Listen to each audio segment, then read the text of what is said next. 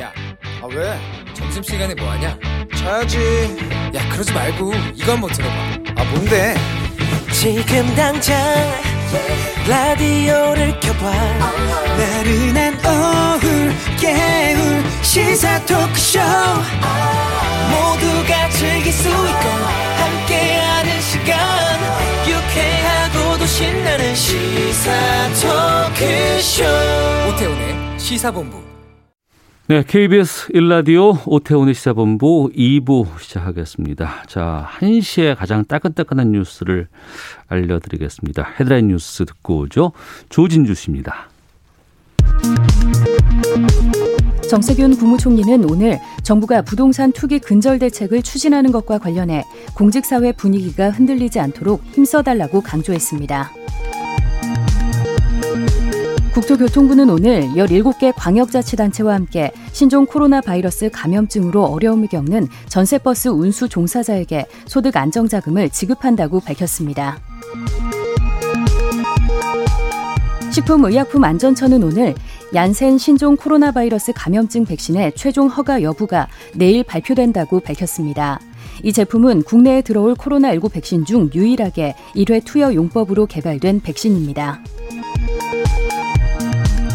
인천 지역 시민단체인 인천평화복지연대 등은 2008년 촛불 집회와 2009년 용산 참사 현장에서 과잉 진압 경력이 있는 전직 경찰 고위 간부를 자치 경찰위원으로 임명하는 것을 거부해달라고 박남춘 인천시장에게 요구했습니다. 미얀마 군부의 쿠데타를 규탄하는 시위대가 군경의 유혈 진압에 맞서 수류탄을 던지면서 군인들이 현장에서 즉사하는 등 양측의 충돌이 시가전 형태로 치닫고 있습니다. 현지 매체인 이라와디에 따르면 지난 4일 중부 사가행 지역의 따무에서 시위대가 군용 트럭을 향해 던진 수류탄이 터지면서 진압군 4명이 즉사했습니다. 지금까지 라디오 정보센터 뉴스였습니다.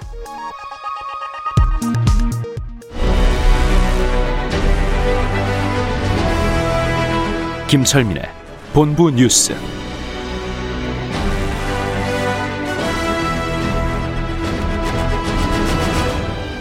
네, 뉴스의 핵심을 짚어드리는 시간입니다. 본부 뉴스 KBS 보도본부의 아이언민 김철민 해설위원과 함께합니다. 어서 오십시오. 네, 안녕하세요. 김철민입니다. 예. 코로나 상황 좀 예, 코로나 신규 확진자 오늘 478명. 네. 500명은 안 됐는데 거의 500명이 육박하는 수준이죠. 그래서 지금 최근 일주일간 하루 평균 확진자를 집계를 해보니까 500.6명입니다. 그래서 500명이 아. 딱 넘어갔습니다. 예, 예. 그래서 이게 지금 80일 만에 1월 초 이후에 80일 만에 지금 가장 많은 숫자가 나온 거고 어. 그리고 이제 감염자 한 명이 다른 사람을 얼마나 더 감염시키느냐는 감염 재생산 지수 네. 이게 지금 1.07이거든요. 네. 이게 전국 모든 권역에서 다 1위 넘어가고 있습니다. 그래서 음. 이게 지금 이제 4차 유행 국면에 들어간 거 아니냐 예. 이렇게 지금 네, 전문가들은 진단을 하고 있고요. 음. 그래서 지금 3차 유행이 지금 두 달째 계속되고 있는데 어, 더 큰 4차 유행이 올 것이다 이렇게 경고하는 목소리가 오늘 나오고 있습니다. 그래서 현재 4차 유행을 초래하는 위험 요인은 네 가지를 꼽고 있는데 그 네. 전문가들은 첫 번째는 지역 사회에 감염원이 누적이 돼 있다. 그러니까 어. 지역 사회에 그 무증상 환자, 경증 환자들이 조용한 감, 전파를 계속 일으키고 있다. 그러니까 수도권에서만 집중되다가 지금 상황 그게 아니라는 거예요. 그렇죠. 예. 예. 그리고 이제 지금 다중이용 시설에서 집단 발생이 말씀하신 대로 수도권뿐만 아니라 전 비수도권 지역까지 포함해서 음. 다중이용 시설을 중심으로 한 산발적 감염이 계속 늘어나고 있는 점. 네. 그다음 세 번째가 이제 봄철을 맞이해서 야외 활동, 그다음에 여행, 그다음에 종교 행사 이런 것들 때문에 이동량이 개- 더 늘어나고 있는 점.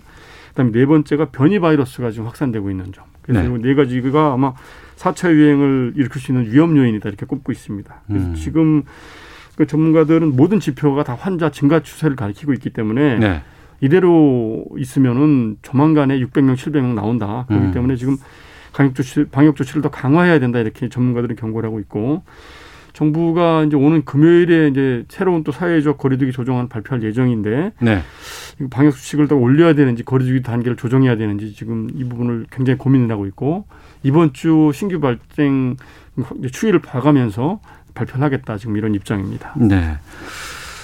아, 옵티머스 펀드의 원금 100% 반환해야 된다고 금감원이 결정 내렸어요. 예, 금감원 금융분쟁 조정위원회가 이제 회의를 열어서 이렇게 결정을 한 건데요. 지금 이 옵티머스 펀드 환매 중단 피해 규모가 4천억 원 정도 되거든요. 예. 그래서 이제 어제 회의를 열어서 결정을 했는데 이게 이 펀드 판매 계약이 착오에 의한 어 계약 취소 사유에 해당이 된다. 음. 그러니까 무슨 얘기냐면 그 이제 민법에 보장이 돼 있는 내용인데 그 일반 투자자들한테 안전한 공공기관 매출 채권에 이제 투자를 할 것처럼 이렇게 해서 투자 자금을 모은 뒤에 실제로는 네. 비상장 기업 부실 채권에 투자를 하거나 펀드 돌, 펀드 돌려막기를 했다. 그래서 음. 이거는 그 계약할 당시에 일반 투자자들한테 착오를 유발을 한 것이기 때문에 계약 자체가 저 취소 시켜서 원금을 100% 반환해야 된다. 이렇게 어. 결정을 한 겁니다. 그래서 예. 지금 그 NH 주로 많이 많이 판매한 회사가 NH 투자증권인데요. 이 회사에서 옵티머스 펀드를 통해서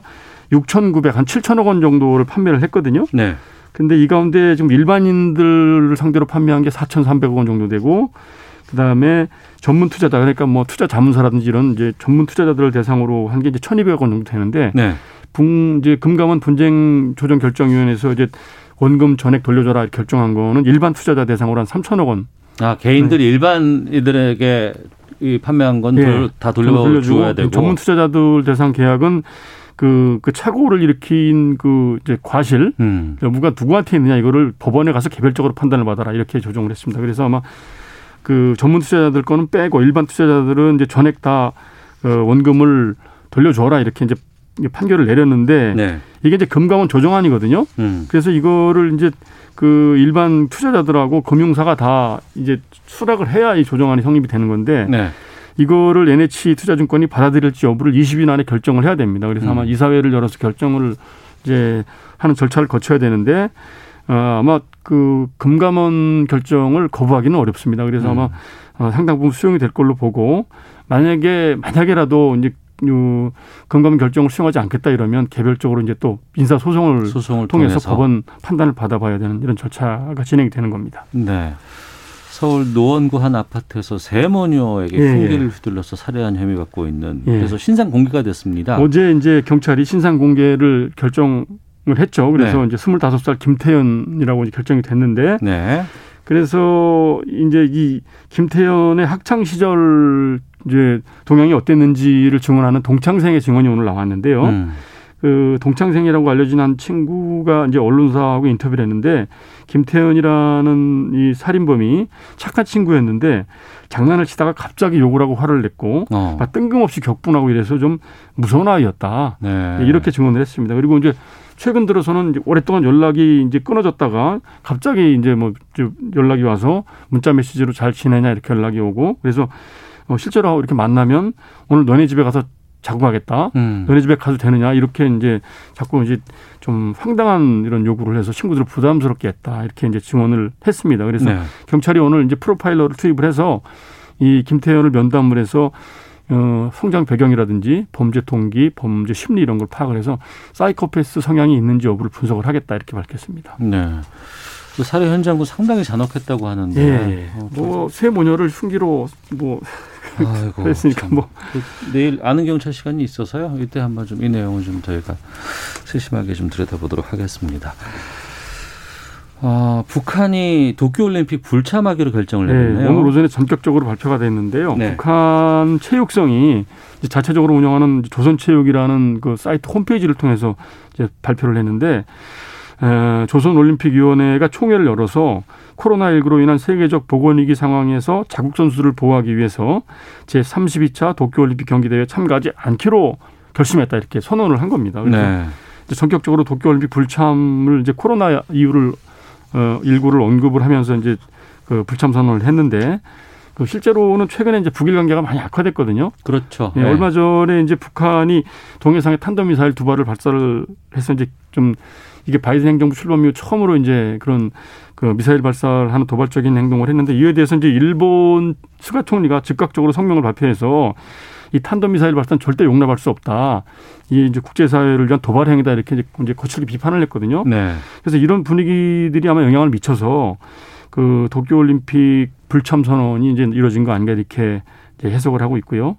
사실 이 도쿄올림픽을 기점으로 해서 우리 정부가 이제 한반도 화해 분위기를 조성을 해보려고 하는 그런 나름대로 보관을 가지고 있었는데 그래서 뭐 북일 간 대화, 북미 간 대화, 남북 대화도 이제 이걸 기점으로 해서 좀 추진을 해보려고 생각을 하고 있었는데 이게 이제 아쉽게 무산이 되면서 우리 통일부도 입장을 밝혔습니다. 그래서 이번 도쿄올림픽이 한반도 평화라든지 남북 간 화해 협력을 진전시키는 계기가 되기를 바랬지만은 네. 좀 아쉽게 생각한다. 음. 그렇지만 앞으로 스포츠뿐만 아니라 다른 다양한 분야에서 그 남북 간 대화라든지 한반도 평화를 진전시킬 수 있는 계기를 찾도록 노력을 계속하겠다 이렇게 이제 입장을 밝혔습니다. 예. 일본에서도 아무래도 이렇게 북한이 불참한다 이런 거는 좀 그렇죠. 어. 일본 입장에서도 아쉬운 게 이게 2018년 평창 동계올림픽 때 이제 김여정 북한 노동당 부부장이 갑자기 이제 방 이제 방문을 해서 네. 굉장히 대회 분위기를 띄웠었거든요. 그래서 예, 예. 이번에도 그런 걸 기대하고 있었는데 음. 그게 무산이 되면서 굉장히 아쉬워하는 분위기가 있다고 합니다. 알겠습니다. 자, 본부 뉴스 이 뉴스까지 하도록 하겠습니다.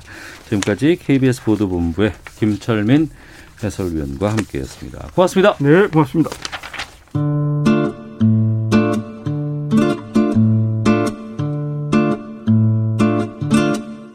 오태훈의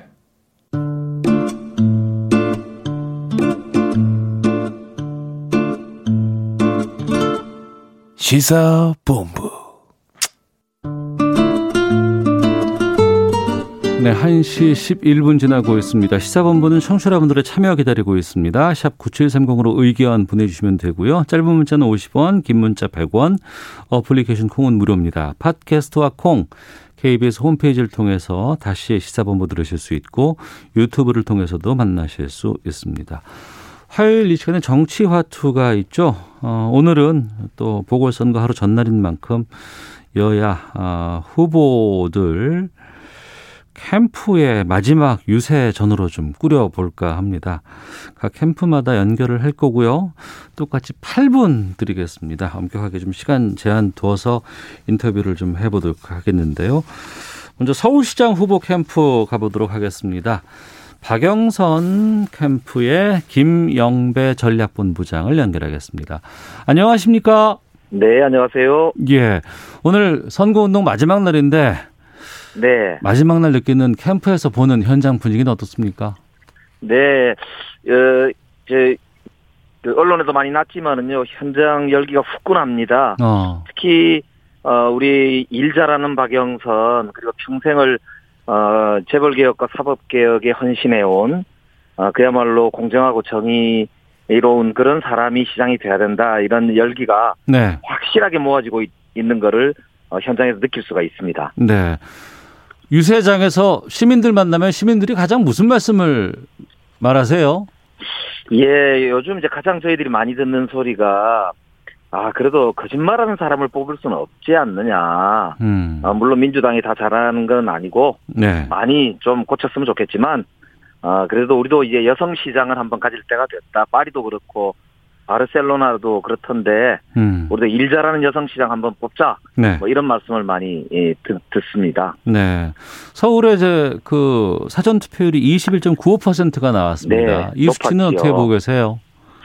예, 이제 상당히 놀라운 수치라고도 말씀드릴 수 있는데요. 네, 이게 이제 지방선거를 했던 2018년이나 2014년보다 한 3% 가까이 높은 수치이기 때문에 음, 어, 상당히 이 열기가 뜨겁다고 볼 수 있고요. 특히 종로 그다음에 어, 동작 그다음에 성북 서대문 이런 곳이 특히 높았는데요. 네, 이것은 전통적으로 어, 투표율이 높 았던 데고 또 민주당 지지세가 강한 데가 높았거든요. 그렇기 어. 때문에 상당히 기대감을 갖게 합니다. 예. 그동안 여론조사 상황이 상당히 안 좋았잖아요. 예, 그렇습니다. 그러면서 이제 네. 민주당 쪽에서 말씀하시는 게 아유 여론조사가 좀 그렇긴 하지만 시- 샤이 진보가 꼭 있을 거다 이렇게 말씀하셨는데 정말 있습니까? 네, 이게 이제 보면 조금 상황이 예. 어, 불리하거나 혹은 아니면 언론 지형이 좀 좋지 않으면 음. 어, 주변에 자기 뜻을 잘 안 밝히는 그런 층을 이제 샤이층이라고 하는데요. 네. 어, 이번에 아까도 말씀드렸지만 사전 투표 열기가 높았고 또 지난번과 똑같은 패턴으로 높은 곳이 높고 낮은 곳이 낮았다는 이 같은 패턴을 볼때 어. 어, 민주당 우위의 사전 투표의 지형이 그대로 이, 유지가 되고 있는 걸 볼 수가 있고요. 예. 어, 따라서 이제 본선에서도 우리가 음. 조금 더 읍소와 호소를 통해서 어, 이제 마음을 좀 이렇게 합친다면은 네. 저는 좋은 결과 얻을 수 있지 않을까 이런 기대를 가지고 있습니다. 예. 국민의힘 쪽에서는 2030, 2030 세대에 상당히 좀 기대를 걸고 있는 것 같은데 네, 캠프 네. 쪽에서는 어떻습니까? 이 세대에 예, 대해서. 저희들이 사실은 청년들이 아 이제 일자리 문제라든지 주거 문제라든지 이런 부분에 이제 여러 어 이제 어려움이 있다 보니까 실망하고 있다 이런 이제 말씀을 많이 듣는데요. 네. 그래도 아무래도 정부 여당과 어, 서울시가 힘을 합쳐서 어, 문제를 해결해야만 이런 문제가 이제 현실적으로 해결될 수 있다는 점에서 네. 저희들도 적극적으로 어 이제 좋은 공약들을 발굴해서 이렇게 어필을 하고 있고요. 특히 최근에 이제 그 전철 패스 40% 할인이라든지 5기가바이트의 그런 이제 데이터를 좀 제공하겠다든지 등의 여러 이제 청년들을 향한 그런 이제 주택 공약 포함해서 네. 어 이게 이제 굉장히 좀 좋은 반응을 얻고 있다는 점에서요. 음. 이건 좀더 어, 살펴봐야 될 것 같습니다. 네. 당장 내일이 본투표라서 글쎄 아직도 좀 이렇게 고민하시는 분들이 얼마나 계실까 싶기도 합니다만 그래도 뭐 막판 변수, 막판 승부처 이런 것도 좀 존재한다는 얘기도 좀 들리는 것 같은데 유권자들이 아무래도 예. 이제 지금 승부처는 그런 것 같아요. 사실 어 부동산 문제를 비롯해서 정부와 여당에 대해서 좀 회초리를 들어야 되겠다 이런 생각을 하셨던 분들도 네. 이 오세훈 후보와 박형준 후보의 선거전이 진행이 되면서 음. 이 거짓말로 일관하고 굉장히 교만한 태도라든지 또 투기나 심지어는 뭐 저쪽 부산 같은 경우는 보니까 매수 공작을 했다는 뭐 보도까지 나오는 등 이렇게 좀 굉장히 사실 공직 후보자로서는 어이 이 적격이 아닌 네. 이런 후보들을 공천한 모습에 음. 좀 실망하고 있다 이런 말씀을 많이 듣고 있습니다. 그래서 어, 민주당이 좀 더 이 뼈를 깎는 혁신을 어, 통해서 네. 국민들께 희망을 드린다면 저는 좋은 결과 이렇게 얻을 수 있지 않을까 이렇게 어, 우리 시민들께 또 한번 정말 읍소 드리고 싶습니다. 네. 오세훈 후보 내곡동 땅 투기 의혹을 두고서 이제 맹폭 이어가고 있는데 네네. 한쪽에서는 뭐 선거에서 박영선 후보가 안 보이고 생태탕만 보인다 뭐 이런 좀 지적도 나온다고 하는데 어떻습니까? 예, 언론에서 아무래도 이제 관심이 네. 좀 집중되다 보니까 더 이제 그런 현상도 있었고요. 음. 또 저희들이 어 이제 오세훈 후보가 하도 정말 어, 어이없이 이렇게 거짓말을 계속 해대고 말을 계속 바꾸기 때문에 네. 거기에 대해서 조금 이제 이렇게 대응을 하다 보니까 그런 면이 없잖아 있었습니다. 근데 마지막에는 역시 그래도 음. 어, 이 평생을 정말 개혁에 헌신하고 어, 유리천정을 깨오면서 최초의 그런 여성 중기부 장관, 여성 원내대표, 여성 법사위원장을 지내면서 어, 일 잘하는 사람으로 정평이 나 있는 이런 우리 박영선 후보의 진면목을 네. 우리 시민들께 어, 보여드리려고 노력하고 있습니다. 정말 사람만 보시고 아, 회초리는 저희들 민주당에게 주시고요. 우리 박영선 후보에게는 아낌없이 좀 응원과 지지를 보내주셨으면 하는 말씀 올립니다. 어제 TV 토론은 뭐 만족할 만한 그런 결과였다고 보세요? 예, 어제도 굉장히 치열한 공방이 이어졌는데요. 우리 후보가 그런 공약에 대해서도 잘 부각을 했습니다만 어제 오세훈 후보가 또 사이시티 의혹에 대해서도 모른다 이렇게 말씀하시는 좀 거짓말을 하셨거든요. 음. 그래서 참 끝까지 그러시는구나 이런 생각이 들었는데요. 네. 이럴 때일수록 우리가 민생에 집중하고 음. 정말 서울의 미래를 책임질 그런 박영선 후보의 어, 면모와 그 능력과 실력에 대해서 한 번 더 좀 시민들께 좀 주목해 주십사. 다시 한번 좀 마지막으로 부탁드리고 싶습니다. 네. 내일 득표율은 몇 퍼센트를 캠프에서는 잡고 있습니까? 목표율, 목표치를? 지금 이제 투표율이 보니까 어, 이 보통 사전 투표와 본 투표가 4대 6 정도로 구성되는 게 보통 어, 그 룰이었거든요. 네. 그 그런 걸로 비교해 보면은 아마 이번에 한 54.88% 그러니까 어 2014년이 56.8%였는데 거의 거기에 거의 육박할 수도 있다 이런 정도로 음. 높게 전망이 되고 있습니다. 네. 그런 만큼 이제 시민들이 어, 후보의 진가 진면목을 좀 보신다면 저는 음. 네. 아 이제 이 투표장에 나오셔서 그 훌, 올, 올바른 선택을 하실 수 있지 않을까 예 그렇게 생각하지요. 네. 30초 남았거든요. 유권자 여러분께 네네. 끝으로 한 말씀 해 주시죠. 네, 어, 존경하는 시민 여러분, 역시 일 잘하는 사람, 그리고 정직한 사람, 그리고 평생을 헌신해 오면서 나라의 미래를 위해 일해왔던 우리 박영선 후보에게 어, 응원과 지지를 보내주시면 저희들 민주당 더 낮은 자세로 그렇게 어, 시민들을 모시면서 일하도록 하겠습니다. 거듭 호소 드리겠습니다. 감사합니다. 예, 알겠습니다. 고맙습니다. 네, 고맙습니다. 예. 3초 빠진 7분 57초 딱 써주셨습니다. 박영선 서울시장 후보 캠프에 김영배 전략본부장 연결을 했고요. 다음은 오세훈 후보 캠프로 가보겠습니다. 오신환 공동선대위원장을 연결돼 연결하겠습니다. 안녕하십니까? 예, 안녕하세요. 오신환입니다. 예, 저희 스튜디오에서 오신환 후보로 모셨는데 이제는 공동 선대위원장으로 지금 연결을 하게 됐습니다.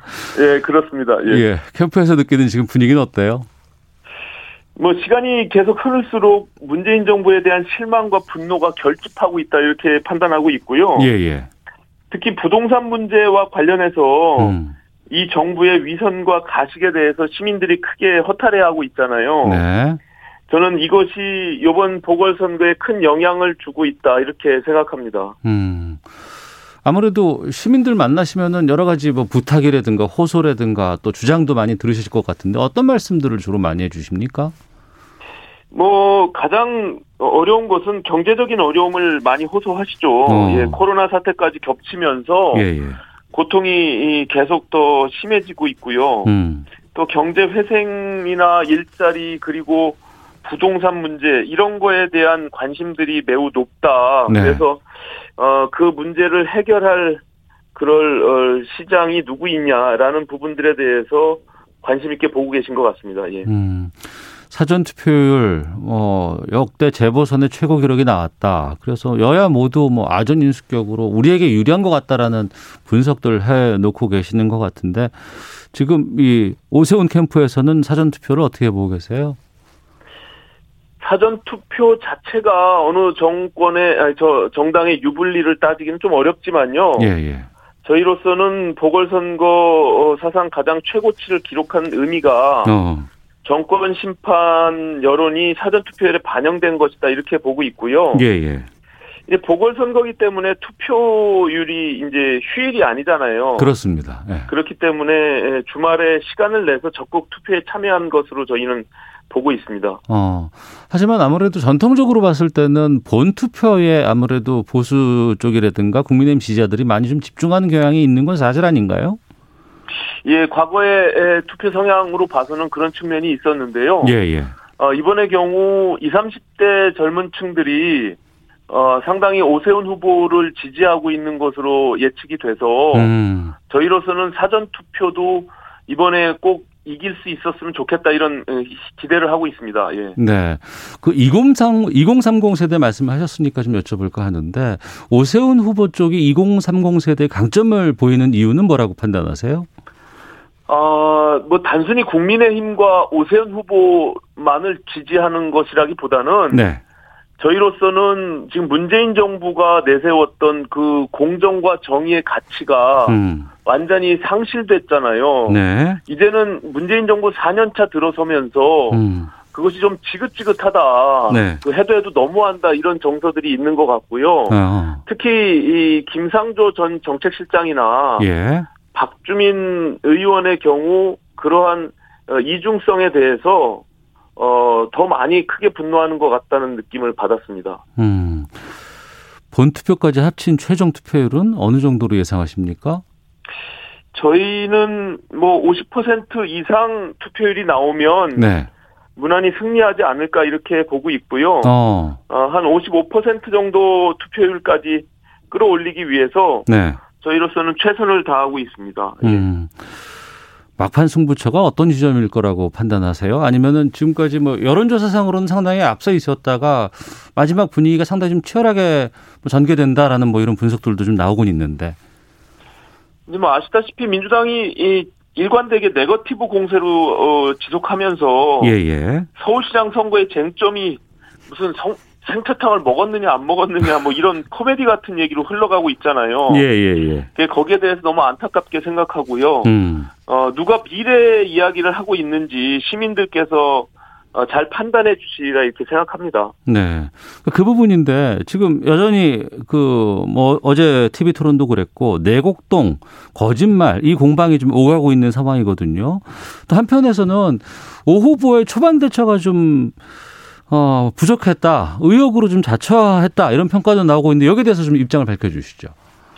그 이번 어, 논란에 대한 본질은 네. 오세훈 후보가 아, 땅 투기를 했느냐, 음. 권력을 남용해서 어, 그, 그 부분에 대해서, 어, 특혜를 받았느냐, 이 부분이 중요한 본질인데, 네네. 지금 뭐 생태탕하고 선글라스가 전혀 중요한 문제가 아니잖아요. 그리고 어. 그것이 시민들의 삶에 무슨 의미가 있겠습니까? 네. 그래서, 어, 아시다시피 배우자가 초등학교 4학년 때 상속받은 땅이니까 음. 전혀 부동산 투기가 될 수가 없겠죠. 네. 그러니까 민주당은 그 본질과 상관없는 거짓말 프레임으로 계속 만들어서 공격을 하고 있거든요. 음. 시민들께서는 이런 얄팍한 수에 속지 않고 예. 지금 이번 선거의 의미를 너무나 잘 알고 계시다. 오히려 거짓말이라고 하면 네네. 당원 당규를 바꿔서 후보를 내는 그 행태 자체가 거짓말이라고 볼 수 있겠죠. 음. 그리고 그것이 위선이고 이중성이기 때문에 네. 박원순 성추행 사건으로 시작된 이번 보궐선거의 의미를 서울 시민 여러분들께서 누구보다 너무나 잘 알고 있다. 저는 이렇게 보고 있습니다. 예. 선거 운동 과정에서 뭐 시간이 이제 얼마 안 남았습니다만 좀 아쉬웠던가라든가 아니면 이 부분은 더 좀 부각을 시켰으면 하는 그런 부분들이 있다 그러면 어떤 걸 말씀하시겠습니까? 지금 코로나19로 시민들의 삶이 너무나 어렵고요. 네. 그리고 부동산 대란에 대한 여러 가지 상실감이 있습니다. 음. 그래서 어, 이번 서울시장은 서울의 새로운 변화와 미래를 만들어 나가야 되는 매우 중요한 역할을 갖게 되는데요. 네. 이런 정책이나 미래 비전보다는 음. 민주당에서 초지일관 네거티브 흑색 선전으로 이- 이끌어왔던 이번 선거가 네. 우리 시민들한테 또다시 정치적 염증이나 아, 실망을 끼쳐드리지는 않았나라는 아쉬움이 있고요. 음. 어, 이제 내일입니다. 내일 하루 남았기 때문에 네. 어, 내일 이후에는 어, 새로 시장이 되는 그 후보의 경우는 무거운 책임감으로 어, 서울 시민들의 삶에 또 변화에 에, 분명히 힘이 되어줘야 된다 이렇게 생각하고 있습니다. 네. 오늘 자정까지는 선거 운동을 계속할 수 있잖아요. 네. 어디 어딜 다니세요? 아, 막바지 유세기 때문에요. 저희가 최종적으로는 신촌에서 집중 유세를 하려고 하고요. 음. 그 이전에는 서울의 군데군데를 아주 어, 후보가 직접 걸어서 시민들도 만나고 네. 한분 한 분 마지막까지 투표장으로 나갈 수 있도록 그런 독려하는 그런 작전들을 짜고 있습니다. 알겠습니다. 40초 드리겠습니다. 유권자 여러분께 끝으로 한 말씀 해 주시죠. 예, 이제 투표가 하루 남았습니다. 오세훈 후보에게 보내주시는 성원 진심으로 감사드리고요. 어, 이게 국민의힘이 잘해서 어, 주신 사랑 애정이라고 생각하지 않고요. 저희가 앞으로 더 정신 차리고 잘하라는 말씀으로 무겁게 받아들이고 있습니다. 이번 선거는 박원순 성추행 사건으로 시작된 선거입니다. 그래서 이러한 혼란스러운 서울 시정과 예. 또 어, 하루빨리 이 부분을 수습하고 정상화할 수 있는 경험과 경륜을 갖춘 후보는 오세훈이라고 생각합니다. 그런 점에서 어, 크게 밀어주셔야 크게 일을 할 수 있기 때문에 알겠습니다. 한 분도 빠짐없이 투표장에 가셔서 네. 꼭이 무능하고 무책임한 문재인 정권 그 위선 심판해 주시기를 바랍니다. 예, 오늘 말씀 여기까지 듣도록 하겠습니다. 고맙습니다. 감사합니다. 예. 오세훈 후보 캠프의 오신환 공동 선대위원장 연결해 봤습니다. 자, 이어서 어, 날씨 교통 상황 살펴보고 돌아와서 부산으로 가보도록 하겠습니다. 날씨 정보 윤지수 씨입니다. 어제와 비교를 하면 하늘의 구름량은 다소 거치면서 점차 맑은 날씨가 되고 있는 상황인데요. 미세먼지 상황은 그렇지 못합니다. 미세먼지 농도가 차츰 수치를 올리고 있는데 그나마 지금은 보통이거나 좋은 단계 보이고 있습니다. 서울의 경우 초미세먼지 농도가 1세제곱미터당 24 마이크로그램, 미세먼지는 45 마이크로그램 보통 단계를 보이면서 수도권 지역과 충청남도, 전라북도, 광주 등을 중심으로 보통 단계를 보이고 있습니다. 그리고 밤 밤이 되면 대기가 정체하면서 미세먼지 농도가 좀 더 오르겠습니다. 경기 남부, 충청 남도 지역을 중심으로 일시 나쁨 단계가 예상되고요. 이 지역들은 내일 종일 나쁨 단계 예상된다는 점 참고하시면 좋겠습니다. 구름이 많이 거치고 지금 맑은 하늘을 되찾았습니다. 당분간은 맑은 날씨가 쭉 이어질 것으로 보이고요. 내일 오후부터 모레 아침 사이는 강원도 지방을 중심으로 구름 양만 다소 늘고 이번 주 이번 주 중에는 계속해서 맑은 날씨가 많겠습니다. 다음 주 초반에 전국적인 비 예보가 있습니다. 오늘은 낮 최고 기온 서울과 세종, 광주 19도를 비롯해 전국은 15도에서 21도의 분포가 예상되고 동해안 지방을 중심으로 어제보다 기온이 좀 더 오르겠습니다. 그리고 경상권 해안 지역은 오늘까지는 너울을 주의하시기 바랍니다. 지금 서울 기온은 18.4도, 습도는 32%입니다. 지금까지 미세먼지와 날씨 정보였습니다. 다음은 이 시각 교통 상황 알아보겠습니다. KBS 교통정보센터의 김민희 씨입니다. 네, 확실히 한 시간 전보다는 도로 정체가 많이 풀렸는데요. 하지만 여전히 곳곳으로 돌발 구간은 많습니다. 경부고속도로 서울 방면으로 신탄진 부근 1, 2차로에서는 장애물을 처리하고 있고요. 이후로는 양재부터 반포 사이로 속도 줄여 지납니다. 반대 부산 쪽으로는 반포부터 서초 사이와 또 신갈분기점에서 수원 사이로 더디게 지납니다. 순천 완주고속도로 완주 쪽으로 황전터널 안에서는 사고가 났는데요. 2차로와 갓길을 막고 처리 작업을 하고 있어서 주의해서 지나셔야겠습니다. 서울시내 강변북로 구리 쪽으로 난지나들목 부근 사고는 처리 작업이 마무리됐지만 부근으로 차량들 서행합니다. 이후 동호대교 부근에서는 작업을 하고 있는데요. 한강대교부터 성수대교 사이로 더딘 흐름 이어지고 있, 있습니다. KBS 교통정보센터였습니다.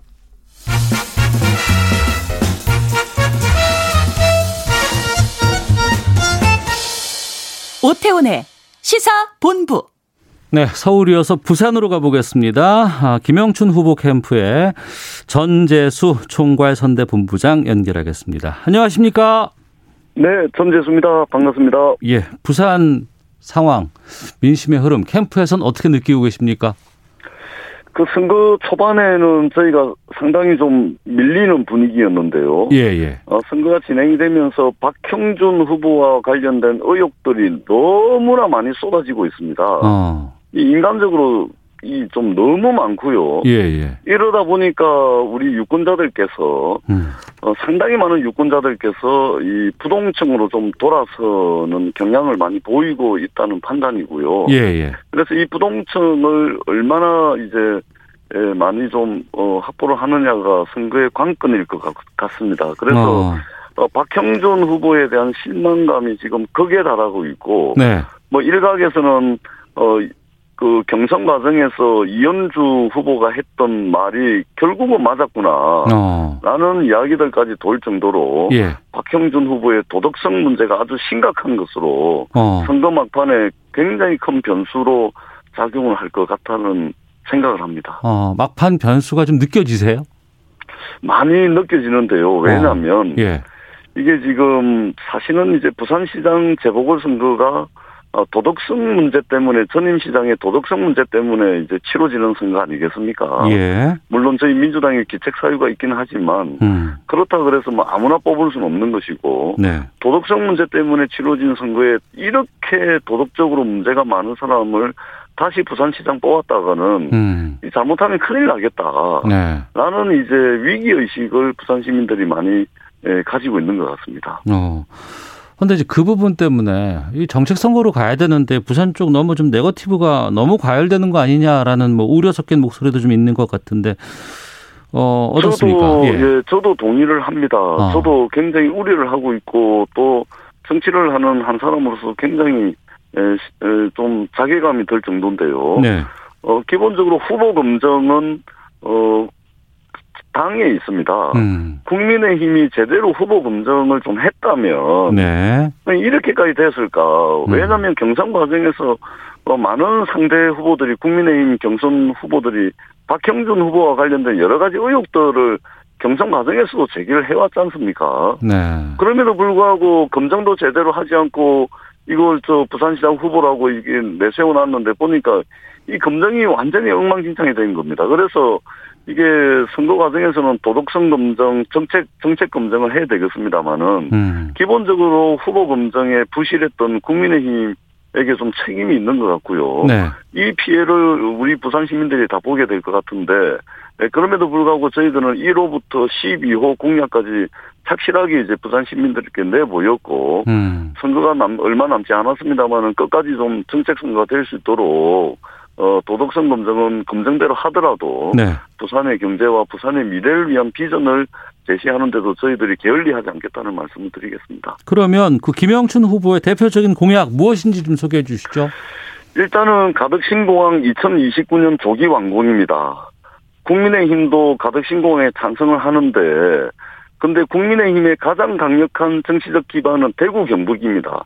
대구 경북이 반대하는 한은 국민의힘 부산시장만 가지고는 이 가덕 신공항 2029년도에 개항하는 것은 이것은 어 실현 가능성이 굉장히 낮은 것입니다. 그래서 가덕 신공항 반드시 2029년 개항을 해서 2030년 부산 월드 엑스포에 6천만 명의 세계 관광객을 불러 모으는 국제도시로 부산이 부상할 수 있도록 최선을 다하고요. 네. 120년 된 경부선 철길이 부산 발전을 가로막고 있습니다. 어, 이 17km 40리의 경부선 철길을 지하로 밀어 넣어가지고 음. 우리 부산 시민들에게 오롯이 예, 녹지 공간으로 돌려드리겠다라는 말씀을 드리고 이것은 부산의 경제 지도를 바꾸는 일입니다. 책임지고 하겠다는 말씀을 드리고 힘들고 어려운 우리 부산 시민들을 위해서 재난지원금을 10만 원을 어, 부산 시민 한 분한 분께 10만 원씩 해서 이제 지역 화폐인 동백전으로 지급을 할, 할 겁니다. 그렇게 되면은 어, 어려운 우리 부산 시민들은 물론이고 예. 어, 중소 상인들도 음. 크게 좀 도움이 될 것 같다라는 어, 생각을 하고 있습니다. 이 부분들 저희들이 책임감 있게 추진해 나가도록 하겠습니다. 사전 투표율이 꽤 높았는데 부산은 전국 평균보다는 낮은 18.65% 나왔습니다. 사전 투표 상황은 어떻게 판단하고 계세요? 저희들은 어, 전국 평균보다는 좀 낮았지만 어, 지난 지방선거 어, 재보궐선거 전체 다 보면은 상당히 높은 사전 투표를 보였고요. 예, 예. 어, 결국은 이제 에, 이 15개월이라는 짧은 부산 어, 시장직인데 음. 근데 짧은 시, 그 시- 임기이긴 하지만 부산 경제, 부산 미래에 있어서는 굉장히 중요한 골든 타임이거든요. 네. 그래서 이렇게 어 중요한 시기에 도덕적으로 문제 있는 사람을 뽑았다가는 음. 이게 부산 시정에 집중하지 못하고 맨날 검찰 수사, 경찰 수사 받고 또 의혹에 대해서 해명하고 다, 다니, 다니느라 이 부산 시정에 집중하지 못할 우려가 있다. 이런 것들이 저희들은 사전 투표에 많이 반영됐다. 네. 이렇게 판단하고 있습니다. 예. 막판 승부처라든가 아니면 승부가 갈리는 지점 어떤 내용이나 쟁점이라고 보고 계시는지 또 유권자가 무엇을 보고 선택을 할지. 예, 조금 전에도 말씀을 드렸습니다만 네. 어, 저희들의 기책 사유로 치러지는 선거 정말 죄송하다는 말씀을 드리고요. 그러나 아무나 뽑을 수는 없는 선거입니다. 음. 결국은 이번 선거도 어, 도덕적으로 의혹이 너무나 많은 해도 해도 너무 많은 이런 이 후보를 뽑을 수 없다 이런 이제 정서들이 있기 때문에 결국 승부를 가를 변수는 도덕성이다 이렇게 생각을 합니다. 네. 아시다시피 김영춘 후보는 지난 20년간의 직계 좀비 속 전체에 걸쳐서 부동산 거래 내역을 다 공개를 했습니다. 음. 어, 도덕성에 의혹이 없는 깨끗한 후보 어, 김영춘 후보로 부산 시민들의 여론이 모아지지 않을까 조심스럽게 예측을 해봅니다. 예. 내일 투표율은 어느 정도 예상하세요? 저희들은 대략 이제 좀 추이를 보니까요. 네. 어, 한 50% 중반 정도까지는 되지 않을까. 음. 이렇게 좀 낙관적으로 보고 있고요. 네. 어, 재보궐선거라는 한계가 있긴 하지만, 네. 어, 또 부산 시민들이 민주당에 대해서 부동산 문제라든지 특히 2030 세대들의 공정과 정의에 대한 어, 문제에 있어서 화가 많이 나 있는 것은 굉장히 사실입니다. 저희들이 뼈아프게 예, 반성하고 성찰할 것이고요. 네. 다만 선거는 어, 상대가 있는 게임이잖아요. 음. 어, 상대 비교를 하게 돼 있는 겁니다. 음. 어, 저희가 부족한 건 많긴 하지만 그렇다 그래서 국민의힘이 민주당보다 어, 공정과 정의 이런 문제에 있어서 비교 우위에 있다라고 생각하시는 부산 시민들은 많지 않을 거라 봅니다. 아, 저희들이 많이 부족하지만 그래도 비교 우위는 민주당이 있다. 그리고 이 문제를 알겠습니다. 책임질 사람도 결국은 민주당이다. 아, 이렇게 생각을 해서 네. 저희들이 어, 투표율이 상당히 좀 어, 50% 중반 정도까지는 나오지 않을까 이렇게 생각을 합니다. 알겠습니다. 여기까지 듣겠습니다. 고맙습니다. 네, 고맙습니다. 예. 김영춘 부산시장 후보 캠프의 전재수 총괄선대 본부장이었습니다. 마지막으로 박형준 후보 캠프 쪽으로 가보겠습니다. 공동 수석 대변인 맡고 있는 국민의힘 김희곤 의원을 연결하겠습니다. 안녕하십니까? 안녕하십니까. 반갑습니다. 김희곤 의원입니다. 예. 캠프에서 느끼는 지금 부산 현장 분위기는 어떻습니까? 예, 제가 매일같이 뭐 조금 전도 유세하고 왔습니다만 어. 유세 현장 다니고 있는데요. 예, 예. 아주 열기가 뜨겁게 느껴집니다. 어. 그건 뭐냐면 예. 정권 심판에 대한 부산 시민의 아주 강렬한 열망이라고 저 보고 있고요. 어. 하루하루 시간이 지나갈수록 우리 박형준 후보에 대한 지지와 응원이 커지고 있습니다. 예. 박형준 후보께 부산 시민들은 뭘 바라시고 뭘 원하십니까? 그건요. 이번 선거 잘 알지 않습니까? 본질은 오거돈 전 시장의 권력형 성범죄로 치러진 선거 아닙니까? 네. 뭐 이번 선거 왜 합니까? 하는 말도 나오고 있고요. 음. 그 우리 부산 시민들은 자존심이 굉장히 센 편입니다. 네, 네. 그런데 예. 부산시 수장 성범죄 때문에 음. 부산 시민들이 굉장히 삶 상처를 많이 입었고요. 네. 또 그 권력형 성범죄를 시민의 힘으로 심판하고 음. 부산 자존심을 되찾겠다는 목소리가 굉장히 높습니다. 그리고 무엇보다 네, 네. 문재인 정부의 실정에 대한 비판의 목소리가 큽니다. 음. 뭐 따지고 들면 집값 세금 다 올렸고 또 서민들은 지금 코로나다 뭐다 죽을 판이고 음. 그러면서 또 LA 투기 청와대 김상조 실장까지 문제까지 있지 않습니까? 예. 그래서 문재인 정권의 양면성이 드러나서 음. 국민들 가슴 속에 불난 국민들한테 기름을 끼얹은 격이라고 보고요. 네. 이건 뭐 두- 부동산 투기를 넘어서서 문재인 정권의 정책 실패와 윗선이 정점을 보여준 거다. 그에 음. 대한 시민들 평가다 이렇게 보고 있습니다. 예. 사전 투표율에 대한 분석이 참 여야 별로 좀다 갈리는 것 같아요. 네네. 아, 뭐, 박형준 캠프 쪽에서는 이번 사전 투표율은 어떻게 보고 계세요? 이번 사전 투표율은 뭐 아시다시피 전 다른 선거보다 조금 높게 나온 걸로 알고 있고요. 예, 예.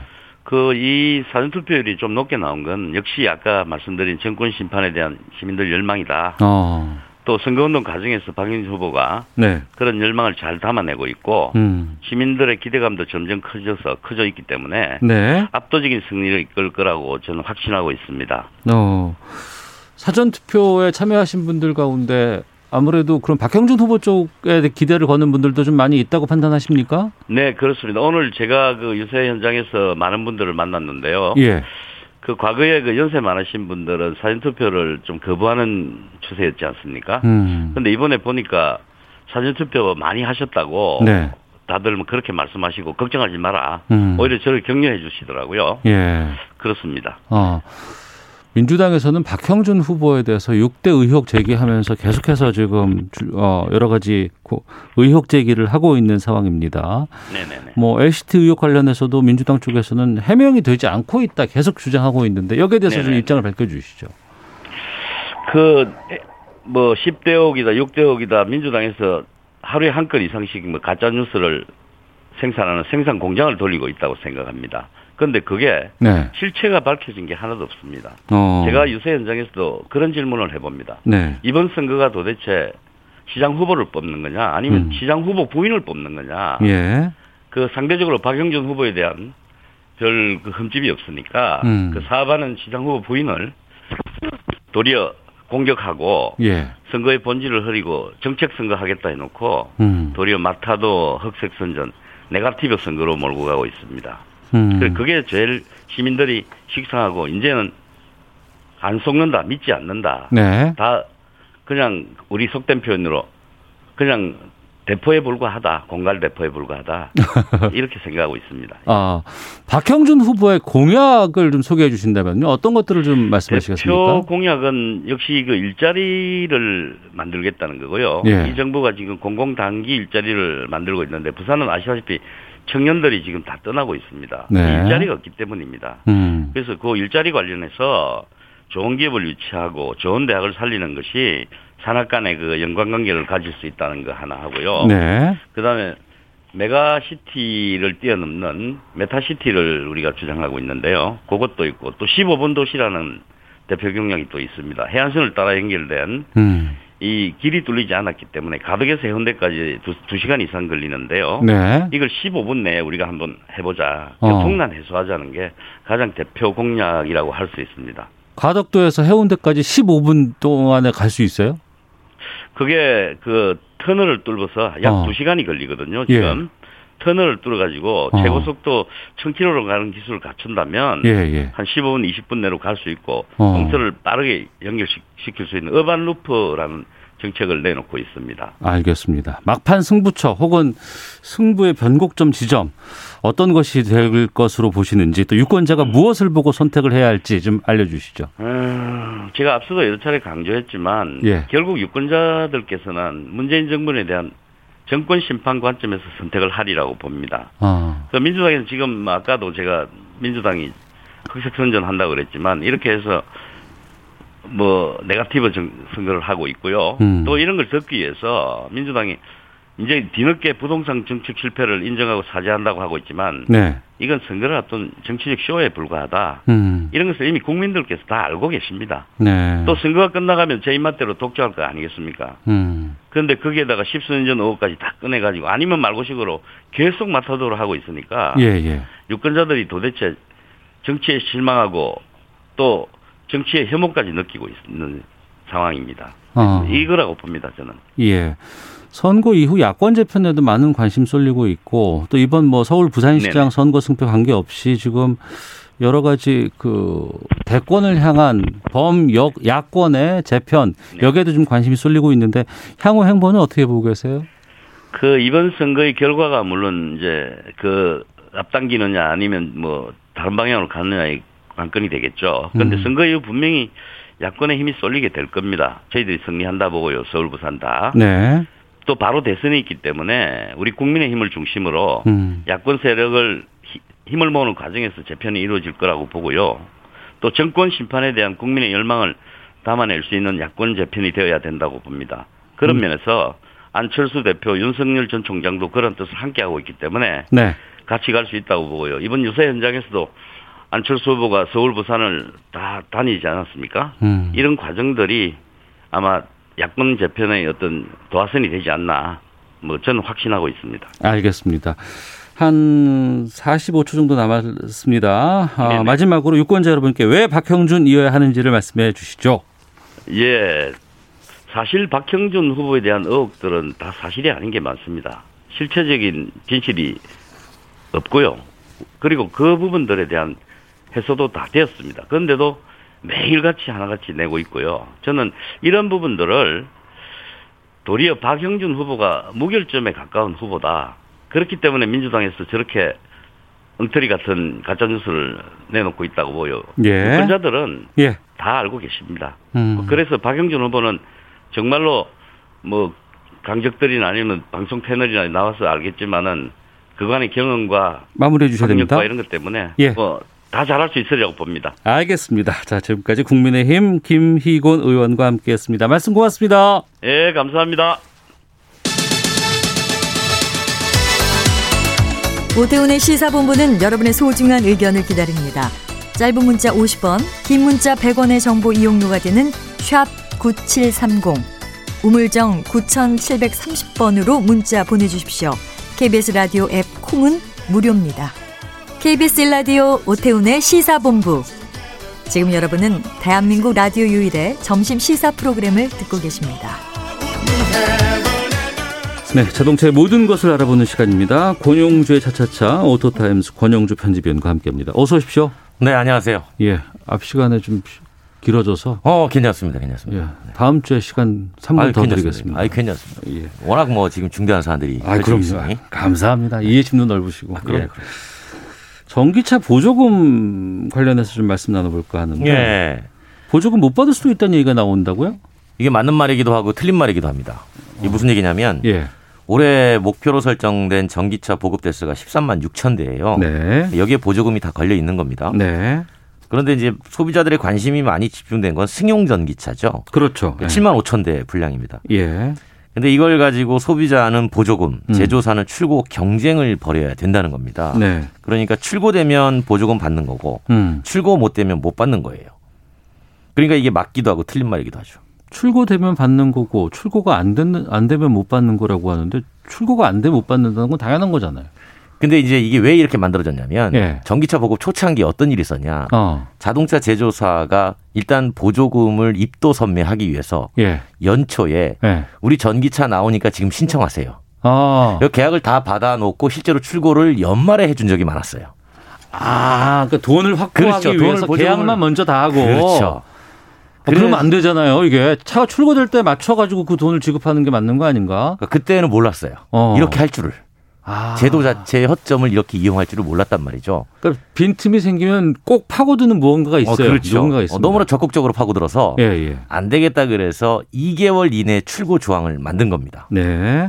자, 지금 계약했습니다. 음. 어, 보조금 신청했죠. 그러면 네. 2개월 이내에 출고하세요. 음, 그래서 출고 안 하면 보조금 안 줘. 그렇죠. 어. 그러면 이제 지방자치단체 같은 경우는 지금 어떻게 신청을 받냐면 네. 예를 들어서 서울시가 5천 대의 신청자를 받는다. 음. 그러면 일단 먼저 신청한 접수 순대로 선착순으로 합니다. 네. 그리고 거기서 우선 선정 대상자를 하고 음. 또 선착순을 만들어요. 네네. 그 뒤로 안 받습니다. 신청을. 음. 근데 이제 제조사가 2개월 이내에 제대로 출고를 해주면 예. 보조금이 지급되는 거고. 예. 그런데 내부적인 사정에 의해서 출고를 못 해주면 음. 그 신청은 무효가 돼요. 아, 그럼 다음 순번 사람들이 그렇죠. 또 땡겨 올라올 수 무효가 있겠군요. 되면 일단 공석이 생기잖아요. 음. 공석을 이제 신청이 다 끝나는 데까지 기다립니다. 예, 예. 게다가 특정 시점이 가면 자 이제 어. 취소분 가지고 다시 선착순합니다. 아. 그러니까 이렇게 지금 제도를 만들어 놨어요. 근데 이제 계약한 입장에서는 두 개, 두, 두 달 내에 출고해줘라고 약속을 했는데. 그렇죠. 회사에서 못 해주면 당신이 책임져야지 이렇게 요구할 수 있는 거 아닌가 소비자 그렇죠. 입장에서. 그래서 자동차 회사도 계약, 전기차는 계약을 받을 때 네. 혹시 내부 사정상 2개월 이내에 출고가 안 될 수도 있으면 음. 그건 회사가 책임지지 않는다라는 조항을 달아요. 알았어요. 네. 어, 그거 확실히 보고 해야 되겠네. 네, 그러니까 전기차 구매하시는 분들은 음. 어, 그 부분을 꼭 살펴보실 필요가 있어요. 근데 지금 배터리, 아, 배터리랜다. 저 여러 가지 반도체 때문에 예. 출고가 늦어진다고 하는데 그 영향도 좀 있지 않을까? 그게 지금 우려스러운 거죠. 그러니까 어. 이 얘기가 왜 나왔냐? 예. 자동차 회사도 여기에 대해서 약속을 지켜야 되니까 음. 나름대로 생산 계획이 있어서 네. 충분히 재고 물량을 확보한 다음에 이제 2개월 이내에 계약서를 받고 쫙 뿌려줄 텐데 네. 어, 자칫하면 지금 반도체 부족 때문에 공장 가동이 중단되고 하니 음. 어, 우리는 분명히 올해 2만 5천 대를 내보내기로 보조금도 다 계산해가지고 해놨는데 네. 어, 자칫하면 2만 대밖에 못 내보는 거죠. 어. 그러면 이제 5천 명은 지금 못 사게 되는 거예요. 예. 못 사는 게 아니라 만약에 그럼에도 불구하고 나는 전기차를 사야 되겠다 그러면 다른 회사 남는 차를 사야 되는 어. 거죠. 예. 보조금 나오니까 어. 그런 식으로 돌려야 되는데 그러니까 자동차 회사도 지금 사실 속으로는 지금 불안불안합니다. 그렇군요. 네. 하나만 자동차 관련해서 하나만 더 보겠습니다. 쌍용차 지금 상황 예. 어떻게 되고 있어요? 기업 회생 절차 들어갔다면서요? 예, 들어갔죠. 어, 절반의 가능성은 늘 있었던 것이고요. 결국 음. 투자를 검토했던 미국 회사가 포기하니까 기업 네. 회생 들어갔는데 예. 뭐 주변에서 이걸 가지고 쌍용차가 너무 그쪽 믿고 있었던 거 아니냐. 음. 아, 그런데 이제 이 전문적인 시각, 제, 그러니까 제 시각이죠. 제 시각에서 볼 때는 그럴 수밖에 없었어요. 어. 아, 왜냐하면 시간을 갖고 새로운 투자자를 모색하거나 제한하는 것 자체가 불가능했을 만큼 적자폭이 심각했습니다. 아, 쉽게 보면 당장 대안이 없었던 거예요. 그럼 뭐라도 지푸라기라도 지푸라기라도 되는 잡는 심정으로 아. 그쪽을 바라볼 수밖에 없었던 것이죠. 예. 그럼 쌍용은 지금 그렇게 뭐 인수도 안 되고 네. 그럼 지금 앞으로 어떻게 될까요? 그러니까 기업회생 절차에 들어가면 이게 일단 법원이 관리인을 선임을 하죠. 네. 그리고 회계법인이 실사를 합니다. 음. 이게 그런 다음에 판단을 해요. 아, 네. 이 회사는 존속시켜도 되겠구나. 음. 아니야, 이 회사는 청산해야 돼. 이렇게 판단하게 되는데 현재 분위기는 이제 존속으로 갈 가능성이 높죠. 어. 일자리도 걸려 있고 하니까. 네네. 그런데 이 존속하려면 분명히 구조 조정을 전제로 내갈 거예요. 또 그렇죠. 그래서 어. 2009년에 우리가 77일간의 옥새 파업을 참 겪었지 않습니까? 예, 예. 그 일이 다시 벌어질 수도 있다는 거예요. 그렇게 어. 되면 결국 문을 닫을 가능성도 배제할 수 없게 되고 그러니까 이제 존속과 청산은 사실 법원이 판단하지만 예. 여기에는 이제 정무적 판단도 들어갈 수밖에 들어갈 없는 거죠. 그런데 없겠죠. 예. 이게 정무적으로 살려놔도 이게 지속 가능한 새로운 비즈니스를 찾지 못하면 어. 이제 계속 돈을 부어야 되는 이제 그런 상황이 올 수도 있다라는 거죠. 최근에 뭐 신차 반응이 좀 좋다는 얘기도 좀 들렸는데 이런 가능성 때문에라도 좀 희망을 걸 수도 있지 않을까 싶기도 그렇죠. 하네요. 이런 활동들은 이제 법원이 판단할 때 예. 아, 신차 반응이 좋다 그러면 존속 가능성을 좀 더 높이는 부분이어서 음. 어, 회사 입장에서는 뭐 최대한 신차도 내놓고 우리가 이런 준비를 하고 있습니다. 뭐 이후에 나올 차를 제가 미리 본 적도 있는데 네. 상당히 괜찮아요. 어. 음, 그래서 어, 전속 가능성을 일단 높이는 게 우선이고 예, 예. 그런 다음에 이제 지속 가능성은 어. 정말 노사가 잘 협의해서 네. 찾아야 돼. 여기서 한번 갈등이 더 생기면 음. 전속 자체도 어려워지는 상황이 올 수 있으니까 우리가 참 안타깝습니다, 사실은. 네.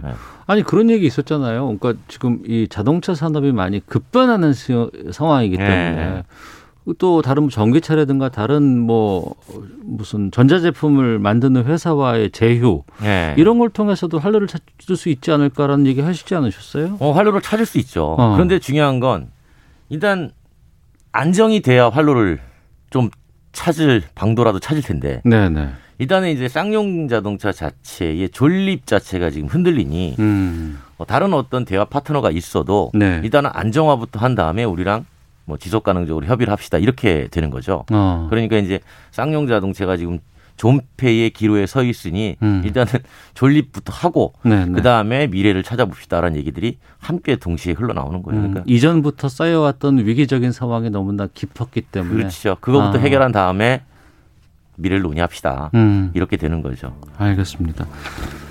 아유, 이 쌍용차 참 오랫동안 그동안 뭐 많은 분들이 또 응원하기도 했었고 좀 그랬었는데 다시 또 상황은 좀 저도 참 안타까워요. 같습니다. 쌍용차 20년을 넘게 주의했었는데. 알겠습니다. 자, 오토타임즈 권영주 편집위원과 함께했습니다. 고맙습니다. 감사합니다. 예, 시사본부 마치겠습니다. 내일 뵙겠습니다. 안녕히 계십시오.